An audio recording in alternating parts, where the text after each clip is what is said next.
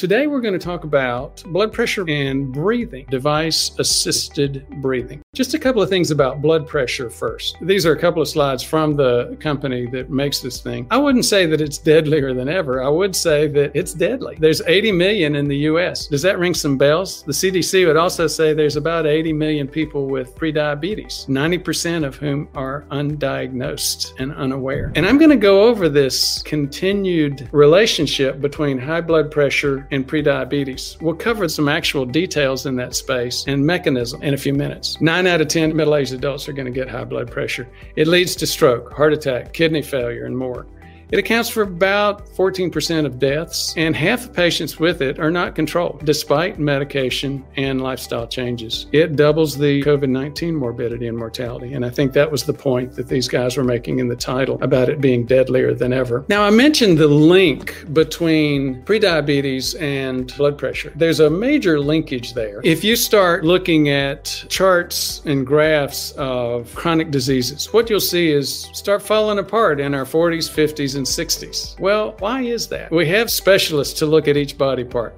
We have neurologists to look at dementia and strokes. We have ophthalmologists, eye doctors to look at the damage associated with eyes, cardiologists to look at the damage associated with hearts, nephrologists to look at the damage associated with kidneys. All of these are actually caused by the same things high blood pressure, prediabetes, diabetes. So as you begin to realize that, you begin to look at there's a metabolic, a cellular problem going on that's tearing up our arteries. You know, if it tears them up in the kidneys first, then we start getting kidney disease. Most likely, two big places, tissues that you get this artery damage would be in the heart and the brain. That's why you get heart attacks and strokes. There's a thing that you may have heard of AGE. Now, I'm not talking about aging, getting older, although that's very much related to this. I'm talking about advanced glycation end products. Those are proteins that glucose has bound to. And if you look at the kidney, the kidney has a thing called its filters. They're glomeruli, but you don't need to remember that name. The kidney has filters, and the filters have a like a thermostat in your house. They have a sensor which tells, are we getting enough filtration? Well, those filtration thermostats tend to get clogged up by advanced glycation end products. Now let's go back and connect a dot.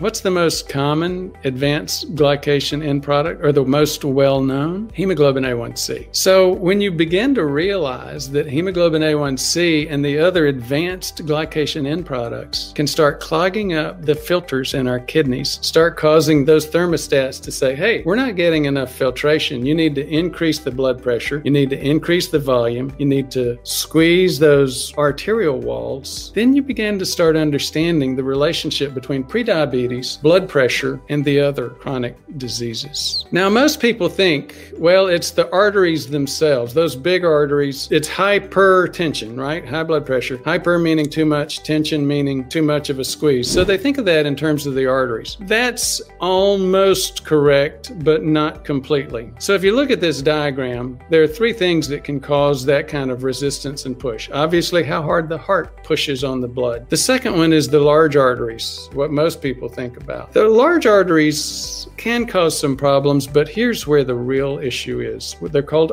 arterioles, the smaller arteries. And if you look at, at the actual surface amount, the most, the biggest amount of surface by far is these small arteries touching the blood. And that's where we get into hypertension. In fact, the number's so big, I can't remember if it's 6,000 miles of arterioles in our body or 60,000. It's mind boggling. Every tissue that gets blood gets blood because of these large arteries feeding those small arteries race. So that's where we get concerned about this squeezing causing high blood pressure. So let's talk for a minute about blood pressure and the first thing that most docs go to. You know, the first thing they go to is medications. I'm going to go over four common types of blood pressure medications. We'll talk about a little bit of pros and cons, but this is not so much a video about blood pressure medications. We can do other videos on that later on. This is about breathing assisted devices. But just a couple of comments about the medications before we get into the impact of breathing and the mechanism of breathing assisted devices on blood pressure. ACE inhibitors, that's one of the first things you'll hear from me. That's the first medication class that I'll go to. There's a couple of reasons for it. Number one, it lowers the resistance of these arterioles, but it also improves the cardiovascular inflammation. That is a really big deal. For those of you unfamiliar with this channel, just Google my name and then CV inflammation or cardiovascular inflammation. We've got dozens of videos on cardiovascular inflammation, causes associated with heart attack and stroke. The second most common medications that you'll see today are calcium channel blockers. They have a very similar mechanism. They decrease the power of these little yellow arrows, the squeeze on those arterial walls. They also have some other impacts on you know how hard the heart is pushing, but those are not significant right now, and we're not going to cover those in today's discussion. Two of the more commonly used blood pressure medication classes in the past were diuretics and beta blockers. Diuretics, fluid pills. And as I mentioned before, there are two ways to increase your blood pressure squeeze those arterioles a little bit harder, or decrease the volume, the fluid in the blood. And we noticed that with diuretics, fluid pills long ago. So those used to be the go to medications. But what we have found from the science, from looking at the evidence over and over, is that diuretics, they used to be the first line medication. They really shouldn't be in the vast majority of cases. The vast majority of cases should be ACE inhibitors or